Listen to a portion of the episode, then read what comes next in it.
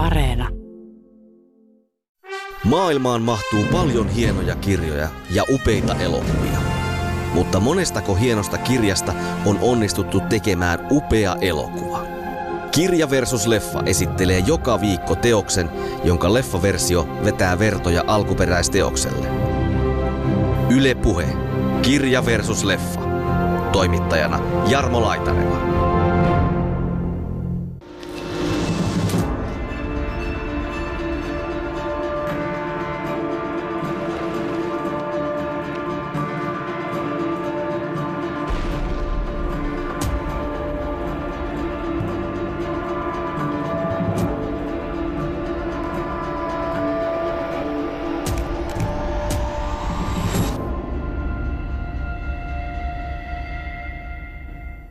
Lähiöiden huono-osaisuus, yksinhuoltajuus, köyhyyttä ja ää, ylisukupolven huono-osaisuus, mikä tässä hyvinkin nousee sitten esille. Että... Niin hän on ihan mahdottoman hauska kirjailija. On, on, on. Niin tässä ei kyllä sitä huumoria löydy. Ilkka kertoo sille Simolle asioita, että se on niin sellainen profeetta, joka selostaa, että se ei ole niin keskustelu, että kukaan ei oikeastaan kiinnostunut niin kuin Simon mielipiteistä. Tavallaan, että vanhemmilla ei ole sitten niin kuin ikään kuin resursseja, sosiaalisia kulttuurisia resursseja tukea lapsiaan sitten niin kuin koulun käynnissä ja auttaa heitä niin kuin pärjäämään elämässä. Näin sen ihmisenä, joka poimii kaikesta uutisvirrasta vaan ne kaikista ikävimmät asiat. Sinänsä en näe, että tavallaan niin kuin tässä yksi oikeasti tavallaan niin kuin maskuliinisen kulttuurissa on yksi tapa olla sitten yhtä, yhdenlaista maskuliinisuutta. Ja sitten mikä on tavallaan sitten totta kai kriisissä, mikä ei ole välttämättä ollenkaan paha asia. Joo, hyvin poikkeuksellinen suomalainen elokuva 2000-luvulla, että en löydä niin kuin mitä mihin voisi verrata. Mennään ikään kuin jotain hyvää kohti ja kasvetaan jotenkin ihmisenä, mutta se mitä hän sieltä haluaa tehdä sieltä korkealta mm. tämän skorpionitarinan jälkeen, niin hän haluaa pudottaa sen pommin niin kuin sieltä alas ja hallita koko maailmaa. Teemat on ajattomia, että se maailman loppu, että oliko se 80-luvun sitten neutronipommi ja nyt se on ilmastonmuutos, mutta se ei varmaan niin kuin ikinä muutu se se pelko siitä ma- maailman lopusta. Sanotaan jotakin syvällistä vakaa tai jotain, ikään kuin tavallaan loiventaakseen jotenkin sitä, niin kuin, että et, et, ei niin tässä nyt ruveta mitään liikaa, niin kuin. Mm. tai jotain.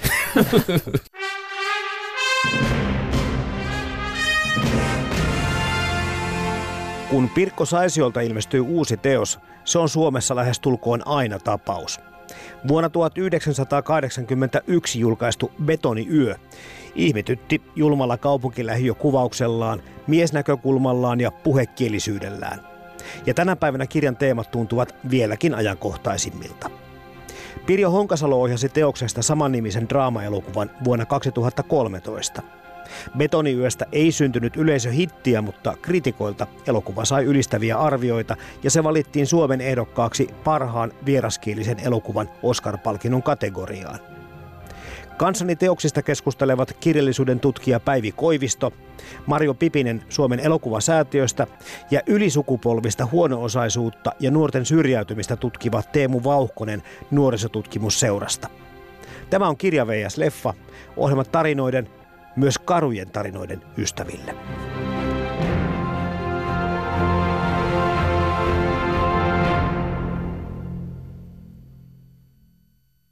Pirkko Saisi on kirjallisuus ja teokset suomalaisille tuttuja. Aika monikin teos, kuten myös varmaan Pirjo Honkasalon elokuvat, mutta Mario Pipinen, Teemo Vauhkonen ja Päivi Koivisto. Minkälaista kirjasta puhutaan, kun puhutaan betoniyöstä? Betoniyö on hyvin realistinen osittain, mutta sitten se on toisaalta myös äärimmäisen symbolistinen. Eli tota, noin, kova kirja. Jotkut sanoo, että se on jopa punkhenkinen kirja – tunteisiin käyvä kirja, varsinkin silloin, kun on sen ikäisiä lapsia, kun tässä kuvataan päähenkilöä, niin, niin silloin se erityisesti menee tunteisiin. Simo 14 Simo. ja Ilkka mm. sitten, ihan mulle jäi pikkusen epäselvästi. Se oli kyllä yli 20, mutta, 25, mutta minkä verran? 25 muistaisin, että Kyllä. Mitäs tulee mieleen sitten Marjolle ja Teemulle kirjasta? Siinä se on niin kuin, tavallaan aika niukkaa se kuvaus, mutta se oli mulle silti hirveän elävä. Siihen ehkä vaikuttaa sitä se, että mä näin elokuva ensin ja luin kirja vasta sitten, mutta ne näkee niin kuin kuvina kyllä ne kohtaukset vahvasti. Ja tämä tämmöinen itä-helsikiläisyys vuokrakasarmeineen ja YH-perheineen, niin Se tuntuu aika uskottavalta. Mitäs Teemu? No joo, mielestäni oli kanssa hyvin, hyvin tämmöinen niin kuin karu tarina sitten ja helposti näkee kuvina, kuvina kyllä ne. Ja mua ei yhtään haitanut tavallaan sitten, että olin ensin nähnyt tämän elokuvan ja sitten vasta sen kirjan, mutta jotenkin näin ne hyvin erillisinä sitten niin toisistaan, että ne ei tavallaan rinnastunut sitten toisiinsa, mutta se ei haitannut. Totta kai tässä niin kuin näin, kun tutkijan silmin, niin siinä oli semmoisia keskeisiä sitten teemoja kuvattu ja hyvin tarkkanäköisesti kyllä, että niin kuin ne oli helppo tunnistaa siellä niin kuin, ei niinkään tavallaan niin kuin tutkijan näkökulmasta sitten pelkästään, vaan sitten ihan oman elämänkokemuksen mukaan, että totta kai se oli myöskin hyvin ahdistava tarina. Kuitenkin tämä betoniyö sen verran, mikä minä Pirkko saisin, että olen lukenut, niin hieman poikkeaa hänen muista töistään, vai poikkeako Päivi? Siinä vaiheessa, kun Betoniua ilmestyi, niin Pirkko Saisi oli ehkä tunnettu enemmän kuitenkin tämmöisenä naisten kuvaajana, koska se elämänmeno oli hänen sellainen niin vahva läpimurto ja tosi rakastettu teos yhäkin, ja siinähän on kaksi naista pääosassa tai tyttöjä, tyttöjä hänen äitinsä. Ja sitten tota, tämä betoniyö sitten taas tuli vielä ulos semmoiseen aikaan, jolloin puhuttiin hirveästi feminismistä ja, ja olisi pitänyt olla aika naistietoinen ja osittain ehkä saisi halus kapinoida sitä vaatimusta vastaan ja, ja kirjoitti hyvin maskuliinisen kirjan. Että voisi sanoa, että siinä mielessä yllätys, että tässähän naisista ei kovin kauniisti edes puhuta ja, ja tota, miehinen, miehinen kirja, joka voisi ajatella, että se on sitten sellainen jonkinnäköinen alkusoitto myöhemmin, kun hän kirjoitti sitten Jukka Larssonina, eli miehenä kolme kirjaa, jotka meni ihan läpi, että ei missään vaiheessa epäilty, että kukaan nainen on näitä kirjoittanut, vaan epäiltiin, että joku toinen mies. Itse kyllä niin kuin, koin tämän niin kuin hyvinkin feministisenä kirjana, että tässä niin kuin selkeä tämmöinen niin kuin oli, oli sitten tällainen niin kuin maskulinen kulttuuri tavallaan sitten, joka niin kuin piti näitä Ilkkaa ja Simoa sitten otteessaan sitten, että, ja, ja ikään kuin, niin kuin määritti heidän tavallaan kokemustaan ja mikä on tämmöinen keskeinen ajatus totta kai niin kuin, äh, suuressa osassa feminismiä tavallaan tällainen niin kuin maskuliinisuus, jota niin kuin miehet ikään kuin toteuttavat sitten ja joka niin kuin repressoidaan autenttista minäänsä. Niin toksisesta maskuliinisuudesta Kyllä, tyyppistä. Se voi olla myöskin freudilaisena vaikutteina myöskin sitten. Naisvihamielisyyshän ei siinä ole niin sen teoksen naisvihamielisyyttä, vaan niiden hahmojen mun mielestä hyvin selkeästi. Hmm. Niin, toki en minäkään ajattele, että se on sinänsä sovinistinen teos, mutta, tota, mutta sillä tavalla, kun usein ajatellaan, että naisen pitäisi kirjoittaa jotenkin niin kuin korukielisemmin ja, ja miehet olisi niitä, jotka sitä niin kuin semmoista lyhyttä lausetta tuottaa, niin, niin tämä on tämmöistä iskevää myös kielellisesti, että ikään kuin hän on halunnut todellakin mennä silläkin tavalla näiden miesten nahkoihin. Jos sinä olisit viisas, niin menisit mamman tykö nyt heti. Mutta kun sinä et ole, että silloin oli hyvin järkyttävää se, että siellä puhuttiin puhekieltä ja sellaista vähän niin kuin slangityyppistä kieltä. Että hirveän moni kriitikko oli siitä vähän, että voi kauhistus, että näinkö nyt nykyään puhutaan ja tämä on tämmöistä rappiokieltä. Että, että oltiin vähän niin kuin kauhistuneitakin siitä ja ylipäänsä se kovuus, mikä tässä oli, niin tuntuu jotenkin hirveän hätkähdyttävältä jostain syystä siinä aikaa joillakin, joillakin kriitikoilla. Ja sitten mä itse tajusin oikeastaan nyt miettiessäni sitä, sitä tota vastaanottoa, että betoniyö tuli 81 ja sitten siinä 80-luvun loppupuolella ruvettiin puhumaan suomalaisessa kirjallisuudessa semmoisesta kuin pahan koulukunta, johon laitettiin Annika Iströmiä ja Matti Yrjänä Joensuuta muun muassa, Esa Sarjolaa, nämä ainakin nimet tuli usein esille ja, ja oltiin siltä tavalla, että se oli niin semmoista näköalatonta ja, ja masentavaa ja ihmisille ei ollut minkäännäköistä toivoa niissä kirjoissa ja mitä tämä kertoo tästä ajasta, niin tämä Saisi on betoniä, sitä ei ole oikeastaan koskaan niiden joukossa mainittu, mutta tämähän on ihan selkeästi sitä samaa juttua ja ikään kuin ennen aikaansa tullut siinä mielessä esille. Mä en tiedä, mä en ole mikään sellainen kirjallisuuden tuntija, mutta mulle tuli mieleen tästä Juha Seppälä. Joo, itse asiassa Juha Seppälä on nyt se, joka jäi pois sieltä pahan koulukunnasta. Okay. Että Pahan koulukunta muuten oli semmoinen porukka, jossa itse niin kuin osallistujat ei koskaan ollut julistanut, että ollaan pahan koulukunta, vaan se oli vaan liimattu Muistan. heidän päälle ja kukaan ei oikein voinut hyvin siinä pahan koulukunnassa, että mä en niin kuin kuulu mihinkään pahan koulukuntaan, mutta, mutta tota, kyllä se on säilynyt tuolla kirjallisuushistoriassa nimikkeenä kuitenkin. Ja, ja se pitää myös sanoa kyllä Pirkko Saisiosta, että, että tuohon aikaan hän oli kyllä nuori ja kovin vakava. Että, että, jos ajattelee sitten, että miten hän on muuttunut tässä niin kuin uudemmissa kirjoissaan, niin, niin hän on ihan mahdottoman hauska kirjailija. On, on, on. Niin tässä ei kyllä sitä huumoria löydy. Että Toi puhekielisyys, mua nauratti se niinku sanan käyttö siellä. Se niinku ennusti todella hyvin tämän niinku, niinkuttelun, Mm. mitä tapahtuu tänä päivänä tosi paljon. Että nythän meillä on se Johannes Ekholmin rakkaus niin kuin Niin niminen niin on.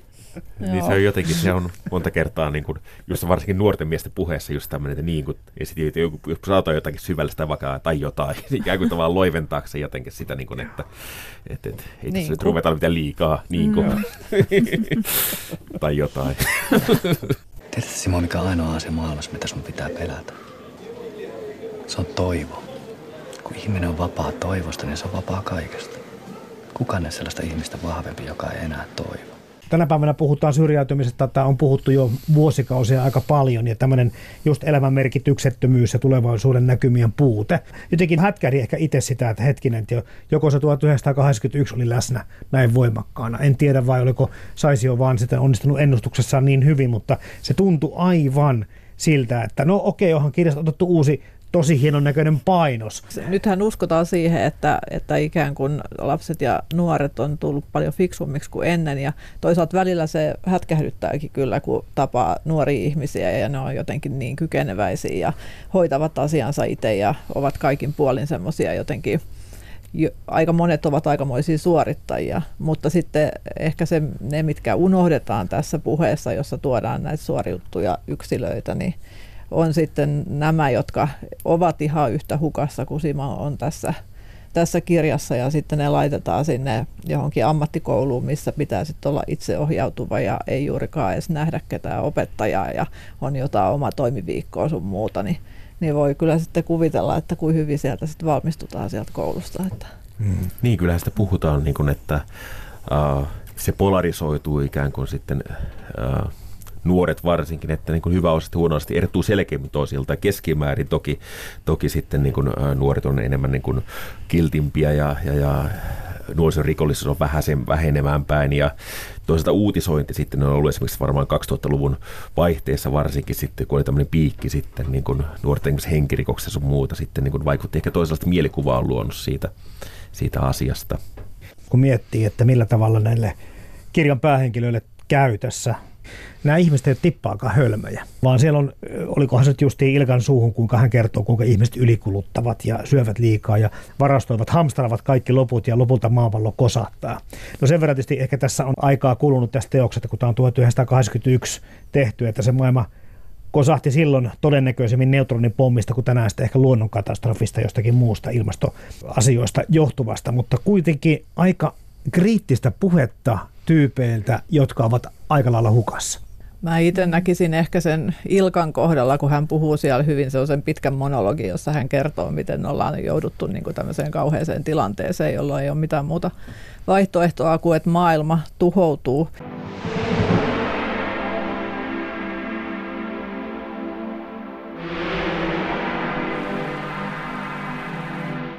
Mä luin sen uudelleen nyt pitkästä aikaa ja näin sen sillä tavalla, tietyllä tavalla aika realistisena sitten kuitenkin, koska Ilkka on niin huonossa asemassa elämässään tällä hetkellä ja hänellä on selvästi kovia kokemuksia ja mä jotenkin niin kuin näin sen ihmisenä, joka poimii kaikesta uutisvirrasta vaan ne kaikista ikävimmät asiat.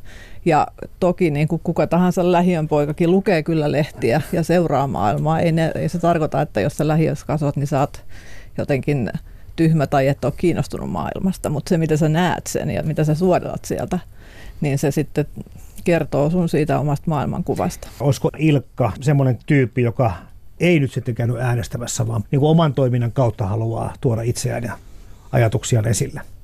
No joo, kyllä mä näkisin sitten, että, että niin kuin, äh, tässä nimenomaan tämä Ilkan sitten niin kuin puhe Simolle sitten, niin kuin, mikä on sinänsä on tosi niin kuin vivahteikas ja tarkkanäköinen sellainen koen se ikään kuin tämmöisenä niin kuin sopeutumisen tavallaan siihen huono-osaisuuteen, että voidaan ajatella, että niin kuin rinnasta sitä yhteiskuntateoriaan sitten, että niin kuin tällaiseen niin kuin anomia-teoriaan kenties, että kun yhteiskunta asettaa sitten kaikille niin kuin tavoitteeksi ikään kuin tämmöisen vaurastumisen ja kulutuksen ja sitten ikään kuin se on tukossa se tie sieltä sitten niin kuin se tämmöisiä sopeutumia, mikä niin toimii ikään kuin varaventtiilinä sitten, eikä antaa myönteisen identiteetin sitten niin kuin kokea sillä jotenkin edullisesti se oma tilanteensa mm-hmm. tai jotenkin ymmärrettävästi ainakin nähdä maailma. Jotenkin. Se, mikä mulla jotenkin pisti siinä silmä on, että se on niin kuin Ilkka kertoo sille Simolle asioita, että se on niin sellainen profeetta, joka selostaa, että se ei ole niin keskustelu, että kukaan ei oikeastaan kiinnostunut niin Simon mielipiteistä. Onko Simolla mielipiteitä? Niin, aivan. Mm. Että hän sitten omaksuu niitä Ilkan näkemyksiä. Ja sitten mä mietin sitä, että onkohan siinä ehkä vähän semmoinen, että samalla tavalla kuin Ilkka on jostain omaksunut ne ajatukset, niin Simo sitten vähän niin kuin suodattamatta niitä esittää. Sitten mä mietin myös sitä naapuria, jolla on myös sit, joka on säilyttänyt sit sen toivon ja jotenkin niin kuin ajatuksen rauhasta ja kauneudesta ja muusta, mutta on loput myös aika surullinen hahmo siinä, että hän sitten kuitenkin on tällainen hahmo, joka alkoholilla houkuttelee teinipoikia kotiinsa, että aika surullisia nämä riippumatta siitä näkemyksestä maailmasta. Niin. Mutta sitten tapahtui jotakin ja kaikki rupesi menemään pitoiksi. Maailmaan syntyi ihminen. Ja maailmaan syntyi ihminen. Ja nyt kun miettii, että mitä tässä hahmoille tulee käymään tässä romaanissa, että tämmöinen niin itseään toistava ja ennustava profetia myöskin. Joo, mä itse mietin sitä keskusteluasiaa siinä, että onko siinä keskustelua vai ei. Ja tosiaan eihän se Ilkka kuuntele sitä pikkuveliään kunnolla ainakaan. Toisaalta molemmissa on semmoinen välittäminen, että Ilkka tuntuu kyllä jossain syvällä välittävän siitä pikkuveljestään, mutta se on niin siinä alkoholisminsa ja ahdistuksensa keskelle, ettei se oikein niin kuin pääse pois siitä. Mutta siis se on todella riipaiseva, miten se, miten se tota, toistelee se pikkuveli Simo niitä iso, isoveljensä oppeja ja miten se ei taju niitä selvästikään ja ne on tosi lapsellisia ne hänen, hänen ikään kuin hän yrittää toistaa ne toisin sanoen ja sitten siinä selvästi näkee hänen ikänsä. Että tarvii sanoa, että mun mielestä todella taitavasti kuvattu niin kuin tämä mm. nuoren pojan niin kuin naivi ajattelu.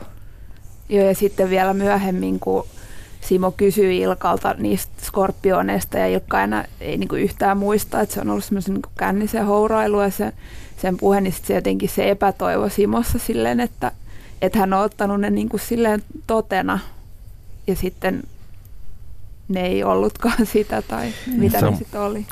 Sama joo jäi mieleen sitten, että et, et, tosiaan sitten kun Simo palaa tähän, tähän, tähän äh, Ilkan puheeseen sitten, niin, niin sitten hän kuittaili tavallaan niin kuin tällaiseksi ikään kuin, niin kuin huumalaisen höpinöiksi, että ei kannata ottaa vakavasti. Että lähinnä siis tässä muutenkin oli sellaista niin kuin teemaa näin siinä, että ikään kuin tämmöinen yhteys ja lojaalius jotenkin niin kuin, se liittyy aina siihen hetkeen ja sitten tavallaan toisessa hetkessä sitten seuraavana päivänä tavallaan sitä ei enää olekaan sitten, että se oli vain niin kuin hetkellistä ikään kuin mm. sitten. No mennään siihen elokuvaan sitten seuraavaksi.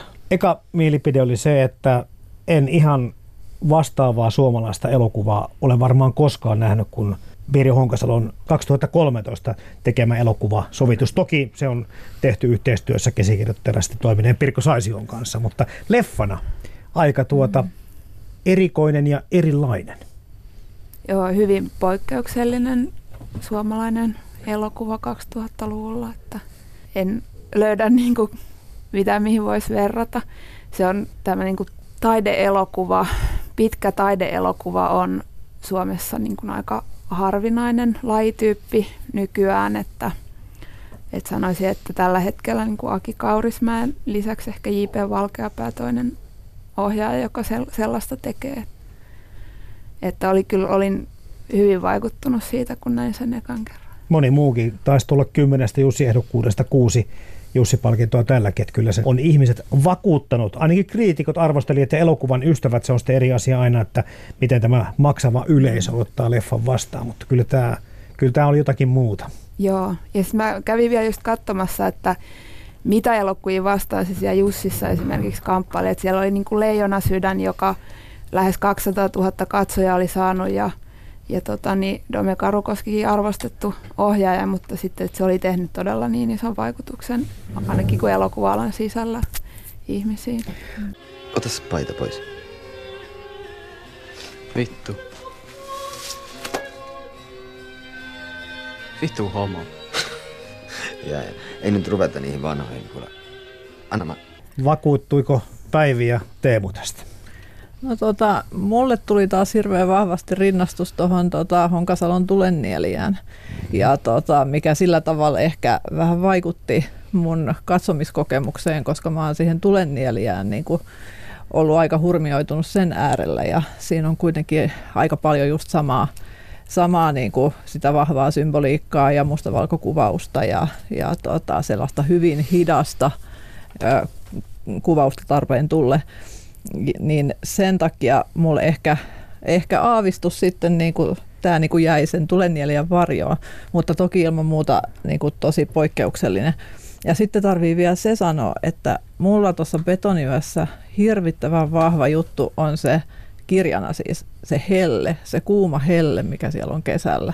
Ja mä näen sen semmoisena 70-luvun valokuvina, jotka on semmoisia niin kellertäviä, niin kuin osin palaneita ja, ja jotenkin sen niin kuin pölyisen kaupungin ja jotenkin sen auringon ja No niin, siellä on joitakin uimakohtauksia kyllä siinä elokuvassa, missä ikään kuin jollain tavalla saadaan se helle, mutta, mutta niin kuin sen niin mulle vähän vei pois tämä mustavalkaisuus jostakin muista lukenen, niin nimenomaan että Peri Honkasalo on kertonut siitä, että kun sitä hellettä ja kuumuutta on vaikea kuvata, niin se oli ikään kuin vähän vaihettu, tuotu se vesielementti korvaamaan tätä samaa asiaa. Eli ihan, ihan niin kuin olit, olit kiinnittänyt päivin oikeaan asiaan huomiota. Mitäs Teemu sanoo leffasta?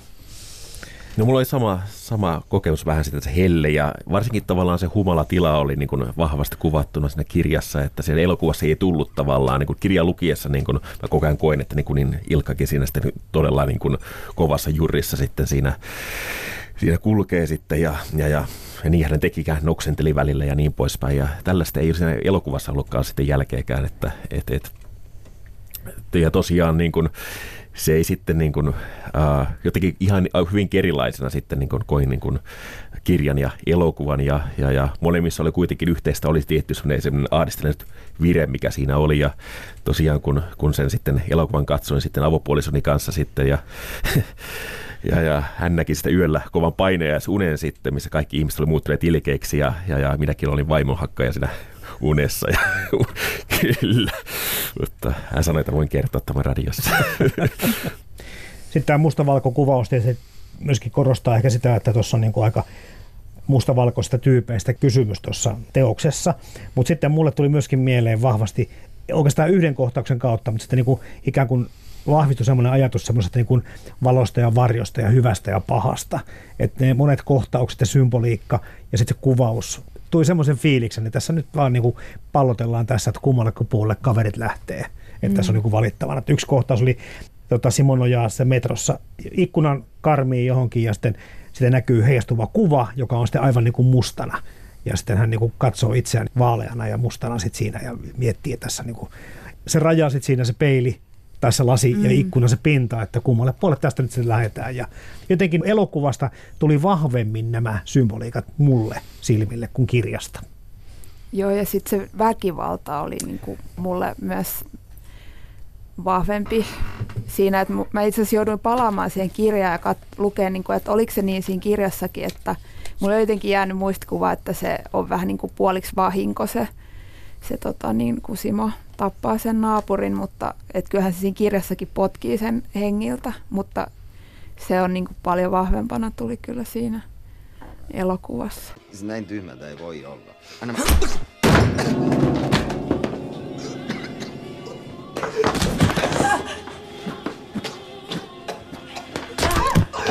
Jos mennään tuossa vielä taaksepäin tuohon, tuohon lasi tai se ikkuna, ikkunasymboliikkaan, niin itse siinä sen koin tavallaan tällaisessa niin yhteiskunnallisessa valossa ikään kuin tämmöisen lasiseinän tai lasikaton ikään kuin siihen rinnastuna symboliikkana ikään kuin, että näkee, että jokin toinen olisi mahdollista, mutta jotenkin sinne ei vaan päästä ikään kuin tavallaan toisenlaiseen elämään sitten, että jokin vaan pitää niin kuin se elämän sellaisena kuin se on. Puhutaan kohta teemoista lisää ja ehkä näistä teosten herättämistä ajatuksista ja huomioista ja todellisuudesta ennen kaikkea. Tietysti kiinnostavaa on se, että miten paljon tässä kohti taide järittelee todellisuutta, mutta Kertokaa ensin siitä, milloin te olette törmännyt tähän tai näihin teoksiin ensimmäistä kertaa? Ää, no mä olin tota, silloin 2013 elokuvasäätiöllä kulttuuriviennistöissä ja näin se aika varhain, varhain ja tota, niin hyvissä ajoin ennen ensi että me työstettiin sen elokuvan niin festivaalilevitystä kansainvälisesti ja, ja heti silloin tota, niin töissä siellä ekas katselussa niin olin tosi vaikuttunut, että se tuntui, että ei ollut niin kuin pitkä aikaa nähnyt suomalaista elokuvaa, joka on niin kuin esteettisesti ja tarinaltaan niin, niin vahva ja omintakeinen, omalaatuinen. Sitten katsoin sen niin kuin myöhemmin, sitten, kun se tuli ensi uudestaan ja, ja samoin aikoin sitten luin ton kirjan. Ja siis sehän, sillähän oli aika hyvä se festivaalikierros kansainvälisesti, että Torontossa avasi ja oli tota Pietarissa ja Rotterdamissa ja tosi monilla festareilla. Entäs Päivi? Um, joo, tota, noin Betonyö on Saision teoksista se, mitä mä en ihan ensimmäisenä lukenut. Just sen takia ehkä, että se koodautui aika lailla semmoisessa miesten kirjoiksi. Ja tota, sen itse asiassa alkuteoksen kansikin on aika tylsä, eikä kutsu luokseen. Mutta sitten kun mä tein äh, Saisiosta väitöskirjaa, niin luin kaikki hänen teoksensa ja, ja tota, ja sitten kun luin tämän, niin, niin todellakin aika paljon luin sitä hänen niin kuin muuta tuotantoa vasten ja huomasin, että se merkitsee Saision tuotannossa jonkinnäköistä taitekohtaa. Että hän siinä alkoi löytää niitä elementtejä, mitä sitten hänen myöhemmässä tuotannossaan tulee pysymään. Että just yhdistyneenä realismi siihen tota, symboliseen ja myös niin tämmöisiin psykoanalyyttisiinkin tota, noin teemoihin ja, ja tota, myös semmoinen aika tiivis ilmaisu, että ei olla semmoisessa epiikassa, vaan mielellään niin kuin leikataan tiukasti. Kato nyt. Ei sitä voi jättää yksin nyt. Se on maanantaina menossa. No sinne. Miksi vielä tehdä itsellensä jotain? Ja, ja kun luin sen, niin itse asiassa tarvii sanoa, että kun luin sen nyt uudelleen, se teki suuremman vaikutuksen just siksi, että nyt mulla itselläni on, on sen Simon ikäinen lapsi tai kaksikin. Ja, ja tämä tavallaan veti mut niinku se on sen todellisuuteen niinku kovemmin. Ja nyt kun on katsonut näitä teinipoikia niin, ja niiden honteloa olemista, niin tota, todellakin nyt teki, nyt teki aika, aika itse asiassa kovan vaikutuksen. Että kirjathan on aina sellaisia, että ne iskee silloin, kun on niin kuin se tietty hetki, että sen takia kirjoja kannattaisi lukea samoja kirjoja eri, eri ikäisenä. Sitten sen elokuvan mä katoin silloin, kun se tuli ensi iltaan tietenkin heti olin utelias ja, ja tota, sillä tavalla vertailin sitä tuohon kirjaan, mutta tota, se ei ehkä mulle tosiaan, niin kuin sanoin, niin ollut niin hirvittävän suuri elämys, että jotenkin, jotenkin hiukan meni sillä tavalla ohi nopeasti. Mm. Teemu Vauhkonen, sinulla tietenkin työnkin kautta ehkä tämä asia, niin kun kohta mennään siihen, niin kiinnostaa, mutta otitko tämän elokuva missä vaiheessa haltuun? No ensimmäisen kerran kun näin tämän, ei mitenkään ottanut haltuun sitä, että, että hyvin sattumanvaraisesti näin sen ilmeisesti televisiossa sitten, ää, muutin katsoin televisiosta hyvin sattumanvaraisesti ja nyt vasta sitten ikään kuin ää, tajusin, että niin tämä, että onhan mä tämän nähnyt sitten ja katsoin, ensin luin tämän kirjan ja, ja, ja sitten katsoin vielä tämän elokuvan, kyllä. Tämä vähän kaipaisi lisäosaa, jatkoa. Niin kenen tarina se sitten olisi? Mähän tota, olen toivonut, että, että tulisi, tulisi joku nykyajan äh, lähiökuvaus. Nyt tietenkin mun pitäisi heti kirjallisuuden asiantuntijana nostaa joku hyvä tuolta lähiöistä, mutta eipä nyt juuri tule mieleen valitettavasti. Mutta, mutta että kaikkihan odottaa sitä, että, että just nämä maahanmuuttajataustaiset niin pystyisivät pystyivät tulemaan ulos kirjailijoina ja, ja kirjoittamaan sitä varsin erinäköistä kyllä lähiömaailmaa. Kyllä siellä on tiettyjä muutoksia tapahtunut tällä hetkellä, jotka kyllä osittain mm. näki, näkyy siinä elokuvassa, mutta totta, tässä, mm. tässä tota, noi, kirjassa ei vielä tietenkään 81 vuonna näe tätä. Itelle tuli mieleen toi Hölmön nuori sydän sitten taas elokuvan puolelta tämmöisenä tuoreena lähiökuvauksena. Uh, missä kanssa aika vahvasti tämä tota, niin, toisen päähenkilön, tämän poikapäähenkilön etsintä ja semmoisen niin isähahmon etsintä ja, ja sitten päätyminen tämmöisen niin kuin väkivallan puolelle on, on teemana mukana. Me tullaan Simo vielä näkemään, miten tämä koko paska repee maailman tuuliin, tai siis avaruuteen. Niin ettei kiveä kiven päälle. vähän mietin niin tällaisia ku- elokuvassa teinikuvauksia ja listasinkin tällaista, että paljon on elokuvia, sellaisia elokuvia, joissa on teinejä päähenkilönä kuin mitä mä ajattelin, että onkaan, mutta sitten niin kuin aika vähän semmoisia kuvauksia niin kuin just huono-osaisuudesta tai, tai niin kuin lähiöihin sijoittuvia, että, että niin kuin ton Hölmön nuoren sydämen lisäksi nyt tästä 2010-luvulta tuli esiin toi Korso, Pahan kukat, sitten taas dokumentteja Reindeer Spotting ja Hilton. Ja samana tuota, vuonna, kun tuli tämä leffa, niin oli se kasipallokin. Niin, aivan, mm. joo. Ja sitten on Bad Luck Love on yksi. Yksi Joo. suosikeista, niin musta on ihan upealla mm. tavalla tehty. Si- siinä on se koti, kotikuvio, mikä siinä näytetään niillä pojilla, niin siinä tulee kyllä vähän toi betoniyö mieleen ja se mm. äiti, joka siellä Totta. on jotenkin vähän samahenkinen Ja sitten siis toi Sairaan kaunis maailma oli mulle, mulle tosi tärkeä, se on 97 tullut, niin se oli musta, tota, ja katoin sen a- aika hiljattain uusiksi, niin aika hieno, mutta siis niin kuin, että mietin, että tavallaan aika, moniski, aika monet näistä on silleen vähän ongelmakeskeisiä, että jotenkin kyllä soisin, että enemmän elokuvissa kuvattaisiin silleen niin kuin monimuotoisesti myös sitä lähiöelämää, että eihän se ole pelkästään sitä huono-osaisuutta. Mm. Joo, eikä todellakaan itäiset lähiöt, että ne on aina se, missä on ne ongelmat. Mm. Ja, ja tota, tämä on mua vähän itseäni malmilaisena häirinyt, vaikka Malmi ei ole edes itää, mutta voidaan kuvata Malmia ja sitten tota, noin väittää, että se on itästä Helsinkiä, jossa kohta tapahtuu jotain kauheia asioita.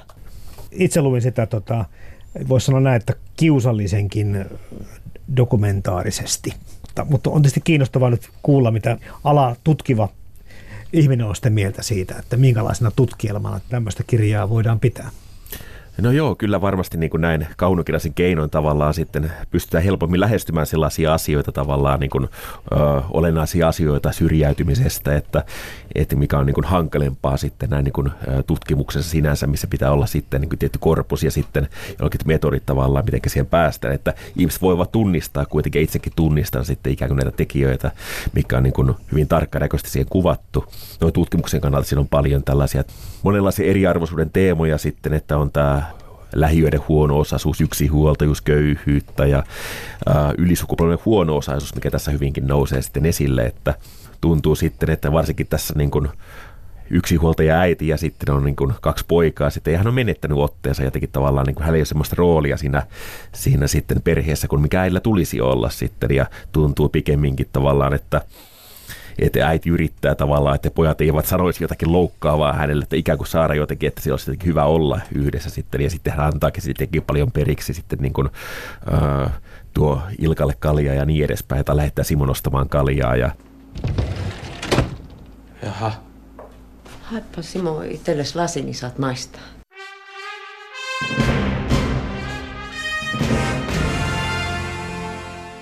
Tässä Kirja vs. Leffa-ohjelmassa keskustellaan Pirkko Saision vuonna 1981 ilmestyneestä Betoniyö-kirjasta sekä Pirjo Honkasalon samannimisestä draamaelokuvasta vuodelta 2013. Kanssani teoksista keskustelevat Pirkko Saision tuotantoon perehtynyt kirjallisuuden tutkija Päivi Koivisto – Mario Pipinen Suomen elokuvasäätiöstä ja ylisukupolvista huono-osaisuutta ja nuorten syrjäytymistä tutkiva Teemu Vauhkonen nuorisotutkimusseurasta.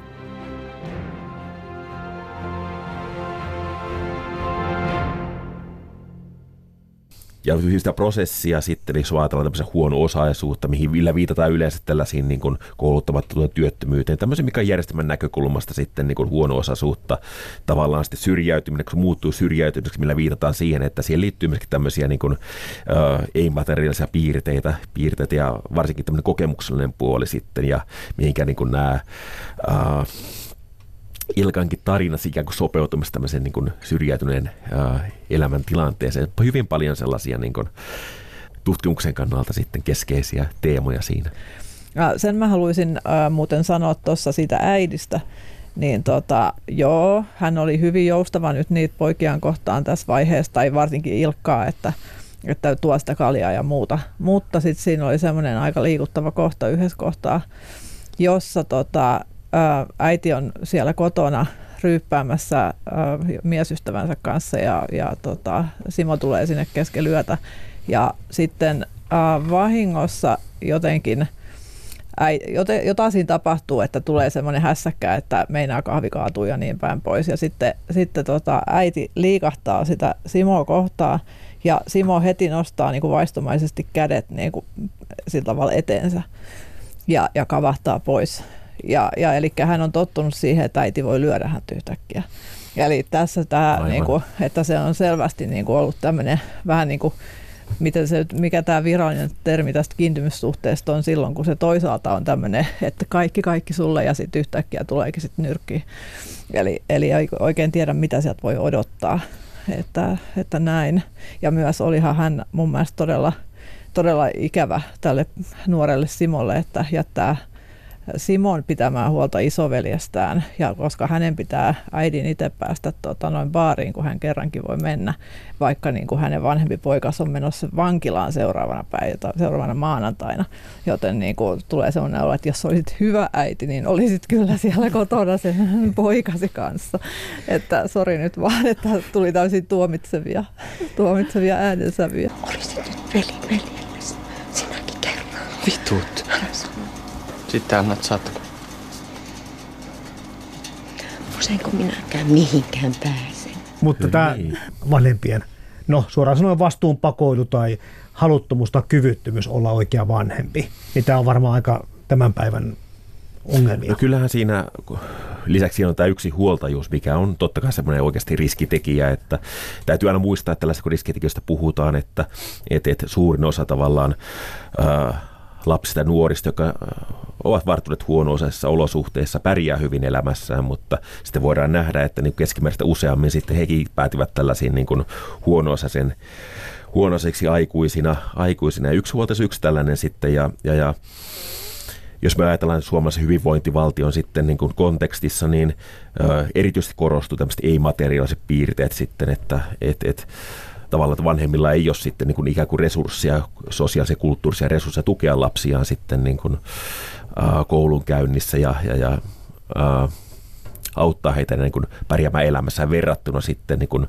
parempiosaisiin vanhempiin. No nämä on aika ikiaikaisia ongelmia, mistä sekä Saisi että Honkasalo ovat teoksensa, taideteoksessa tehneet. Kirja on vuodelta 1981, leffa 2013. Ei tuntunut vanhalta, eikä tuntunut uudelta, tuntui jotenkin ajattomalta ja tämmöiseltä ikiaikaiselta. Yksi syy tähän on varmaan se, että sekä, sekä leffa että kirja on riisuttuja, että niissä ei hirveästi niin kuin tehdä semmoista tarkkaa, tarkkaa niin kuin miljöökuvausta ja, ja ikään kuin ne on niin tarkkaan leikattuja, että ne voi niin kuin siirtää melkein mihin tahansa aikaan, jossa jotain tämän tyyppistä niin kuin kehityskulkua on. Nimenomaan justiinsa, että nämä niin teemat on ajattomia, että se maailman loppu, että oliko se 80-luvun sitten neutronipommi ja nyt se on, nyt se on tota, niin ilmastonmuutos, mutta mutta se, se ei varmaan niin kuin ikinä muutu se, se pelko siitä ma- maailmanlopusta. Tai sitten niin kuin tämä identiteetin etsiminen, että tuskin tulee sellaista aikaa maailmassa, että ihmiset jotenkin te- teini-ikään tullessaan jotenkin löytävät itsensä saman tien. Tässä tämä Simon identiteetin rakentuminen on hyvin keskeisessä roolissa ja se tuodaan kiinnostavalla tavalla tuossa kirjassa elokuvassakin esille. Hän kokee olevansa naamaton. Naama ei olekaan semmoinen asia, mikä, minkä niin saa automaattisesti syntyessään, vaan se muodostuu pikkuhiljaa. Ja hän on aika ilmeetön tyyppi. Se menee semmoisella yhdellä muodilla koko ajan eteenpäin, että se haluaisi, että hänen naamansa kehittyisi niin kuin, ja tulisi valmiiksi. Mm, ja sitten haluaa ehkä niin kuin nähdä myös itsensä muiden silmin, että siinä on se yksi kohtaus, missä se kysyy Ilkalta, että näyt, näytäks mä siltä yhdeltä elokuvan hahmolta ja elokuvassa sitten niin kuin kävelee siinä rautatieasemalla ja sitten Ilkka onkin häipynyt, niin ei niin kuin vieläkään tullut vastausta siihen, että miltä mä näytän. Kyllä. Ja hän peilistä hän kattelee joka mutkassa ja ikkunassa myöskin. Niin, se on traagista, koska sitten, sitten hän, hän tosiaan tulee siihen, siihen tulokseen, että että tota, se pitää itse tehdä se naama ja tavallaan se on ihan niin oikea, niin viisaskin niin lopputulema, että niinhän se on, että loppujen lopuksi se, mitä me tehdään, niin muodostaa se, että millainen me ollaan ja millainen siitä identiteetistä tulee, mutta, mutta hänen tragediassa on tietenkin se, että se, joka antaa hänelle malleja, niin on hänen isoveljensä, joka, joka ei aina kovin rakentavaa mallia. Ja sitten niin, mä mietin sitä naamattomuutta myös, että useinhan sen, ne kasvot antaa jo siellä perheessä joku, se voi olla huonokin malli, jos esimerkiksi leimataan, että saat aina epäonnistua ja saat aina huono, tai sitten se voi olla se, että olet, olet hyvä ja menestyt. Mutta niin kuin tuntuu, että tämä pikkuveli on nyt jäänyt jotenkin niin kuin täysin niin kuin varjoon siinä perheessä, että sille ei ole sieltä kotot annettu oikein mitään, mitään niin kuin valmista kaavaa. Vittu hei. Niin? Laina on 50. Vittu hei. Ei mulla ole. Ei kun ihan totta. Simohan taas jossakin vaiheessa kertoo, että hän on kaksi kertaa tuntenut olonsa itsevarmaksi tai jotakin muuta. Ja toinen oli, kun hän katsoi Kauriin metsästäjät elokuvaa ja toinen kerran, kun hän sitten moottoripyörällä päästeli kovaa. Et siinä oli kaksi huippuhetkeä hänen elämässään, missä hän tunsi jotakin yhteyttä suuremman kanssa tai jotakin löysi itseään osasen. Ja tietenkin nämä molemmat kokemukset ehkä voisin kuvitella, että voi teinipojan mentaliteettiin olla semmoisia puhuttelevia ja muuta, mutta tuntuu hänen vähän surulliselta. Ja sitten Simollahan on kuitenkin niitä kavereita ja se jotenkin niin kuin vertailee itseään niihin kavereiden myös, niin kuin miltä ne näyttää, kun ne tekee asioita, mutta ei sitten pysty samaistumaan heihinkään. Et siinä on joku semmoinen niin ulkopuolisuuden tunne sillä niin kuin jossain syvällä sekä kirjassa että elokuvassa hätkähdi ikään kuin sitä siinä vaiheessa, kun Ilkka ikään kuin häippäsee, että menee vaikka Linnanmäelle, että mitä hemmetti, että se jättää pikkuvelisen, joka on noin 14-vuotias, niin yksin tuonne hortoilemaan ja sitten tietenkin, miten se Linnanmäki tähän kuuluu, kunnes sitten tosiaan hän sitten menee lujaa ylös ja tulee sitten pimeeseen tunneliin, syöksyy alas ja muuta. Mutta, ja sitten se peilis oli siellä Totta, Linnanmäellä myös. kyllä. Ja se oli musta niinku upea semmoinen kuva siinä elokuvassa, kun se siitä maailmanpyörästä tiputtaa sen pommin ja ja sitten se on se sen jonkun pelihallin katto, jossa välkkyy ne valot on, niin kuin mihin se pommi tippuu. Se oli tosi hieno kuva. Niin, se oli sinänsä jälleen aika traaginen kuva myös, koska hän toisaalta voisi ajatella, tämä on sellainen niin kuin klassinen kuva, että, että kun yritetään päästä korkealle, niin se tarkoittaa, että mennään ikään kuin jotain hyvää kohti ja kasvetaan jotenkin ihmisenä. Mutta se, mitä hän sieltä haluaa tehdä sieltä korkealta mm. tämän skorpionin tarinan jälkeen, niin hän haluaa pudottaa sen pommin niin kuin sieltä alas ja hallita koko maailmaa. Hetken hän on jonkinnäköinen yli-ihminen siinä sitten, mutta tota, sitten tosiaan mm. mennään sitten taas sitten sinne vuorisorataan ja, ja mennään sinne pimeeseen, pimeeseen tota.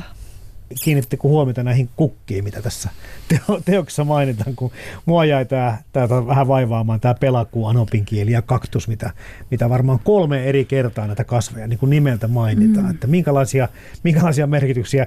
Ensimmäisenä tuli mieleen, että no, nämä on tämmöisiä vähän ankeita, piikkisiä, vähän ravinteita ja vettä karussakin olosuhteissa pärjääviä kenties kasveja. Niin vaikea tiivistää mihinkään, mutta kyllähän se tällainen jonkinnäköinen yhteys sitten niin kuin skorpioneista puhutaan ja niin poispäin sitten nämä kasvitkin myös, mutta hirveän vaikea, en lähti sitä mm. vähän minkään tulkintaa. Ja varsinkin pelakuu on nyt erilainen kuitenkin, no koska siinä on pehmeät vihreät lehdet ja siinä on kukat, mutta se, siitä mä muistan, että siitä just puhuttiin, että se oli niinku kuivunut, että niinku ehkä just nämä piikkiset kasvit sitten on siellä selvinnyt. Mm sitten elokuvassa sen naapurin parvekkeella on ne tota, köynnökset, jotka jotenkin, kun se ensimmäisen kerran nähdään siellä parvekkeella se, se naapurin se jotenkin näyttää semmoiselta just vähän ehkä taiteilijahahmolta ja se on vähän niin kuin semmoisessa rapistuneessa paratiisissa siellä, siellä niin kuin erillisenä. Miten sitä väkivaltakohtauksesta, jos puhutaan vielä, mikä tapahtui sen naapurissa, niin tota, siinähän soi klassinen musiikki. Sitten sillä oli semmoista valokoosrekvisiittaa, mikä oli tämmöistä antiikin pylvästä ja jotakin patsasta tai rintakuvaa päätä myöskin mukana. Ihan vähän mulla tämä kellopeliappelsiini väkivaltakohtaus tuli mieleen siitä, siitä vastakkainasettelusta. Joo, ja se, se kuva, tai tämä naapuri haluaa niin ottaa valokuvaa sen siitä Simon nuoruudesta ja hän niin puhuu siitä, kuinka hän haluaa kuvata nuoruutta sekä niin se seppele päässä että sitten se sotilaan kypärä päässä, että niin sillä siinä on jo tämä niin tosi vahva se niin väkivalta ja kauneus rinnastus. Niin ja myös toisaalta se valinnan paikka, että on ikään kuin mahdollisuus olla se pehmeä, se seppelepäinen tai sitten se soturi. Että tässä olisi vielä niin kuin mahdollisuus, niin kuin, että kävisikin hyvin. Ja toi oli myös kiinnostavaa, kun sä sanoit niistä ää, köynnöksistä siellä, siellä, että ikään kuin se olisi joku tämmöinen rappeutunut paratiisi, niin, niin mä epäilen, että just tätä, jollain tavalla tätä paratiisia siinä ollaan haettu myös. Mutta sitten taas ne vanhat semmoiset niinku patsaat, niin itselle paitsi että kauneus, mutta niinku ehkä niillä on haluttu sit korostaa myös ehkä tätä homoseksuaalisuuden teemaa, jos ajatellaan, että antiikin niinku maailmassa se homoseksuaalisuus on katsottu ikään kuin normaaliksi tiettyjen, tiettyjen ihmisten välillä, vaikkei sitä nimeä ole silloin ollut. Mm. Että, että se, siitäkin kautta se ehkä on tullut vahvemmin kuin mitä semmoisia patsaita sitten taas ei ollut siinä kirjassa.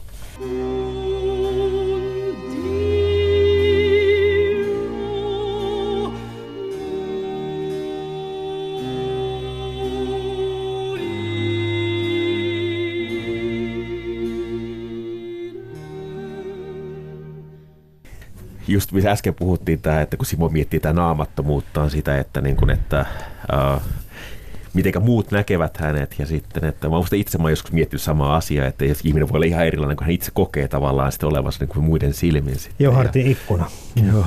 Niin, jatka kyllä, kyllä, kyllä. Ja muuten sitten niin kuin ylipäätänsä tässä, niin kuin, jos ajattelet kauriin metsästäjiä sitten ja, ja, ja muutenkin tavallaan he haluaa tavallaan Simo, että he tekivät jotakin suurta jossakin vaiheessa sitten ja, ja, ja mikä tässä nyt selkeästi on semmoista, niin kuin, että autenttista tässä, että, niin kuin, että jokainen haluaisi olla niin vähän enemmän kuin he ovat sillä hetkellä sitten, että se on varmaan niin yleistä sitten niin kuin, niin kuin tässä, että, ja mikä varmaan niin kuin, mutta sitten on ikään kuin tämä rajoittava ikään kuin sitten tämmöinen maskulinen kulttuuri siinä sitten nimenomaan, joka rajoittaa ja kaventaa Kyllä. sitten koko ajan. Heidän... Ja Simohan vaatii itse asiassa Ilkkaa, että tehdään nyt jotain, mennään jonnekin niin. ja tehdään jotakin. Se haluaisi nimenomaan nousta sen arjen yläpuolelle, mutta Ilkka on jo niin kuin sen verran kyyninen kaveri, että, sitten, että ei tässä ole enää mitään tehtävistä.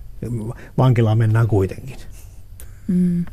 Mä mietin jotenkin, että se tuntuu välillä semmoiselta niin kuin road movieilta se elokuva, että – että nehän lähtee niin kuin sitten vähän niin kuin reissuun siinä, jos sitten väli, sitten tota, niiden se reissu silleen hajaantuu, että lähtevät omille teille ja sitten siinä lopussa Simon lähtee sitten vielä sinne kavereita etsimään sieltä mökiltä. Että siinä on niin kuin jotenkin se vankilaan meneminen, niin, niin siinä on semmoista niin kuin jotain matkaamista. Kyllä. Mun mielestä siinä elokuvassa. Mm. Mä tota, mua, mua on ehkä tässä mietityttänyt se, että kun tämä naamattomuuskysymys, niin tavallaan elokuvan ja kirjan ero, kun kirjassa puhutaan naamattomasta ja, ja että kun ketä ei oikein osaa sanoakaan, että miltä se Simo näyttää, niin, niin se kuva, mikä muu tulee hänestä mun, mun niinku mielikuvitukseeni on sellainen niinku perussuomalaisen näköinen, joka on vähän väritön ja semmoinen, mitä ei just niinku porukasta erota, joita on vaikka kuin paljon. Mutta sitten musta on kiinnostavaa, että siinä elokuvassa sit on valittu Simoa esittämään, onko, oliko tämä oikein tämä nimi Johannes Proteerus? Joo. Joo. Joo. Joka on aika hirvittävän kaunis, kaunis nuori mies, että mulle ei ikinä tulisi niinku kirjan perusteella sen näköistä tota, noin, miestä mieleen. Ja, ja sit mä just, mutta hänellä on semmoinen valtava herkkyys niissä kasvoissa, joka ehkä on just sitä viattomuutta, jota on sitten haluttu tuoda siinä, siinä esille sen hänen kasvojensa kautta. Mutta niin kuin muuten se oli jännä valinta. Mutta sitten taas mä kysyn seuraavaksi tältä niin, että mä oon niin uskonut sitä ikään kuin kirjailijan kuvausta siitä naamattomuudesta, että mä oon luonut tietynlaisen, vaikka oikeasti se voisi olla vaikka miten kaunis ja silti tuntee itsensä naamattomaksi, että ei se ole niin kuin siitä kiinni suoranaisesti. Mm. Mutta jännittävää tämä, että millaisen valitsen rooliin niin kuin ohjaajan kohdalla. Joo, ja mä luin, että itse asiassa tämä Jari Virman, joka esittää sit sitä Ilkkaa, niin hän oli niin kuin jossain varhaisemmassa vaiheessa, kun tästä suunniteltiin elokuvaa, niin hän oli niin kuin valittuna siihen Simon rooliin ja, ja sitten elokuvan tekijät pitivät ilmeisesti hänestä näyttelijänä niin paljon, että hän sitten otettiin siihen Ilkan rooliin. Siitä mä vähän mietin, että mä, niinku, mä jotenkin olisin toivonut, että siinä roolissa olisi ollut joku vähän niin kuin vaarallisempi näyttelijä. mutta että hän on niin kuin hirveän herkkä. Ja siis siinä Ilkassa on niitä herkkiä puolia, varsinkin siinä elokuvassa, varsinkin se niin kuin viimeinen kuva siitä Ilkasta, että tota, niin, vaatii semmoista niin kuin herkkyyttä, mutta semmoista niin kuin vaaran tunnetta enemmän, semmoista niin kuin väkivaltaista purka, purkautumista. Kuka se olisi voinut olla? Kuka se olisi tullut mieleen? Niin, no siis se, se on yksi hieno puoli tässä elokuvassa, mikä käsittääkseni niin Honkasalolla oli kanssa tavoitteena, että siinä ei ole niin kuin niitä tuttuja naamoja elokuvista. Hän halusi nimenomaan niin kuin siihen muistelee, että olisi jossain haastattelussa sanonut, että ei halua niin semmoisia saippuasarjoissa ryvettyneitä näyttelijöitä. Ehkä sen takia en halua niin nimetäkään just ketään näyttelijää, vaan ajattelen, että se olisi voinut olla joku, joku tota, niin sitten ehkä vaikka ihan amatöörinäyttelijä, paitsi että no Suomessa niin vähän aikaa elokuvien tekemiseen, että harvemmin amatöörinäyttelijät käytetään, mutta Mulla ei ehkä Ilkan kohdalla tullut näin vahvaa sellaista, että se olisi niin kuin väärä, että, tai, tai että tämmöistä pohdintaa, että miksi juuri tämä. Mutta. Kirjassa annetaan ymmärtää, että se heidän välinen ikäero on jo ihan noin suuri. Mm. Ja se leffassa se on vähän suurempi. Että tässä tota, mä muistan lukenut ihan saman, mistä sä Marjo kerroitkin, että, että tota, totta kai sitten tähän alun perin tähän Simon rooliin valittu kaveri oli jo sitten päässyt aikuistumaan kymmenessä vuodessa, että siihen piti etsiä uusi kaveri ja hieno näyttelijä löytyikin siihen, mutta tota, pidettiin tämä Ilkan näyttelijä samana, koska tota, mm. luotettiin siihen ja kyllä mun mielestä, niin kun, no miksei sitä vaaraakin, mutta jotenkin sitten hänen niin kuin siinä sielukkaassa olemuksessaan tuli paljon sitä semmoista mistä lähdettiin ehkä sitä puhumaan siitä, että hän on kynnen sen takia, koska, koska elämä on mennyt tähän ja vähän niin kuin kaikki toivo on jo mennyt. Että jotenkin se hyvin heijastelee hänen niin kuin eleestään, ilmeestään ja silmistään, että pidin kyllä sitä suorituksesta paljon. mm. Mutta olisi siinä voinut olla joo. Ja siis, niin kuin, joo, rock'n'rollia. Mm. Ja Juan Ulfsak siinä naapurin roolissa on musta aivan erinomainen. Si- siinä on jotain niinku semmoista erikoista karismaa näyttelijänä. Jos minä olisin nuori, niin arvatkaapa mitä tekisin. Onko et ole? Ihminen on juuri sen ikäinen, miksikä itsensä tuntee. Vitut. Vitut. Jos me ajatellaan vielä tätä asetelmaa, mikä tuossa lähtökohta on. Yksi huoltaja, äiti, kaksi poikaa ja kaikki enemmän ja vähemmän pihalla. Ja, ja sitä näitä henkilöitä tyyppeinä välillä on ihan fiksuja ajatuksia. Lähtökohdat voi olla tietenkin heikot, mutta kuitenkin. Välillä tulee oivalluksia, välillä ollaan ihan hukassa, miten tässä niin kuin juonissa tapahtumissa käy. Minä koin sen omien lasten kautta hyvin samaistuttavana, mutta onko tämä semmoinen todellisuus taas, Teemu? Sinun päin kattelen tällä hetkellä siinä, että tuntuuko siltä, että tässä niin kuin on niin kuin löydetty olennaisen? Kyllä. Minusta on hyvin tarkkanäköisesti kuvattu siis sellainen, niin kuin, jos ajatellaan nimenomaan eriarvoisuuden tutkimusta sitä, että, niin kuin, että yhteiskunta tarjoaa ikään kuin kaikille samat päämäärät, ikään kuin menestyksen tietynlaisen kulutuksen taso ja niin edespäin sitten, uh, mutta se ei ole kaikille kuitenkaan mahdollista, jolloin tavallaan ihmiset tavallaan hylkää sitten ne päämäärät ja sitten ne keinot niiden tavoittamiseksi ja sitten uh, helposti tavallaan jollakin muulla tavalla sitten niin kuin, uh, yritetään löytää joku tavallaan niin kuin merkitystä ja arvostusta mä näen nämä keinot tässä tavallaan tämän ää, Ilkan sitten, Ilkan sitten niin kuin, ää, yhteiskuntafilosofia on tämmöinen niin kuin ikään kuin tämmöinen purkautumuskeino tavallaan sitten, että kun tämä tavallaan niin kuin väylä on jotenkin tukossa, niin hän sitten luo tämmöistä merkitystä sitten, missä hän voi kokea jotenkin tavallaan sitten ää, oman olemassa se positiivisessa valossa, mutta sitten joka tapauksessa jää niin kuin pelkäksi sanoiksi tavallaan, että hänellä ei ole mitään niin kuin yleisöä tälle tai joka tapauksessa sille ei ole mitään konkretiaa sitten, että se on vain ainoastaan tällainen puhe Simolle hänen omia ajatuksiaan.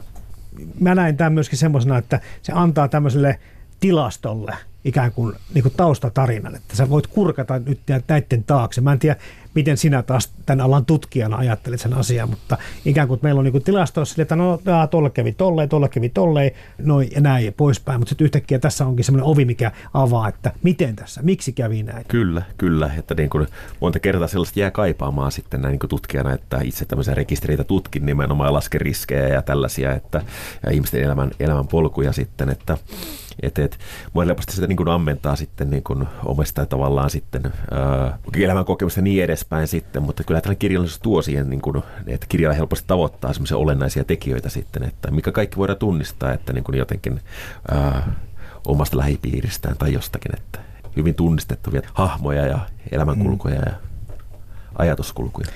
Voisi ehkä toivoa, että, että ei puhuttaisi ihan näin ajankohtaista kirjasta, kun puhutaan, tai kirjasta ja elokuvasta, kun tässä hetkellä on. Mutta miten te näette tämän elokuvan ja kirjan tulevaisuuden? Mennäänkö me, kehitys jatkuuko samanlaisena ja, ja polarisaatio menee siihen suuntaan, että tota, tämä vaan ajankohtaisuus vaan koko ajan kasvaa ja kasvaa?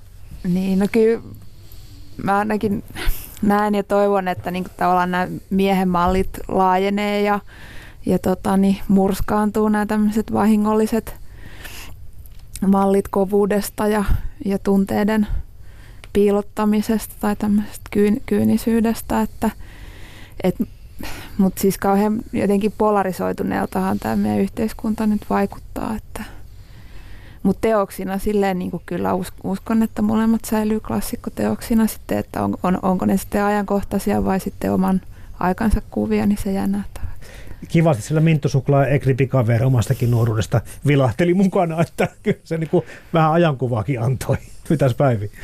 Uh, joo, joo, toi olisi todellakin toivottavaa, että se miehen malli rupesi niinku horjumaan, että sitähän se Saisiokin on tuossa osittain yrittänyt meille kertoa, että nämä on vahingollisia tällaiset, tällaiset roolit ja, ja tota, on olemassa myös toisenlaisia miehiä ja niitä ei pitäisi niinku tappaa, vaan, vaan niitä pitäisi antaa, antaa kukoistaa. Ja yksi, mikä tässä on ehkä myös sellainen, nää, mikä olisi hyvä rikkoa, niin tämmöinen yksin pärjäämisen eetos, että se mitä tämä Ilkka tässä niinku julistaa, niin se on, että pitää niinku yksin mennä. Ja hänen niinku tämä vankilatuomioskin johtuu siitä, että hän ei mennyt kavereiden kanssa keikalla yhdessä, vaan hän halusi tehdä sen jostain syystä yksin. Ja se meni niin kuin pieleen ja siitä kaverit on hänellä vähän kiukkusia. Ja sama niin kuin tämä, että, että Simokaan ei osaa niin kuin jotenkin olla niiden kavereiden kanssa sit kuitenkaan. Että, ja toisaalta äiti ei päästä häntä. Että, että ikään kuin tämä, että pystyttäisiin olemaan yhdessä myös ja, ja yhdessä harkita, että mitä kannattaa tehdä. Ja, että aina ei ehkä se tyhmyys tiivisty sitten kuitenkaan. Niin, niin kuin tuossa alussa, alussa mainittiinkin, niin keskeisenä niin teemana niin näen tämän kulttuurisen puolen tässä sitten ja, ja, ja nimenomaan se ajankohtaisuus siitä, että kulttuuristen tavallaan niin kuin normien laventuminen sitten, että sinänsä en näe, että tavallaan niin kuin tässä yksi oikeasti tavallaan niin kuin kulttuuri on yksi tapa olla sitten yhtä, yhdenlaista maskuliinisuutta suutta, ja sitten mikä on tavallaan sitten totta kai kriisissä, mikä ei ole välttämättä ollenkaan paha asia, asia ja, ja, ja se totta kai tuo tavallaan niin kuin isompiin ja laajempiin teemoihin tässä niin kuin ikään kuin kulttuurissa avautumisessa, niin kuin tämmöiseen niin kuin kymmenien vuosien jatkuvaan niin kuin kulttuurisen jatkumoon sitten.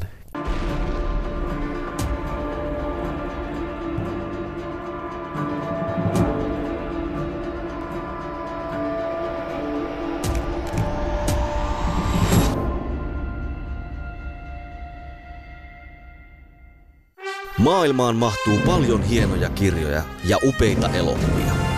Mutta monestako hienosta kirjasta on onnistuttu tekemään upea elokuva? Kirja versus leffa esittelee joka viikko teoksen, jonka leffaversio vetää vertoja alkuperäisteokselle. Yle Puhe. Kirja versus leffa. Toimittajana Jarmo Laitaneva.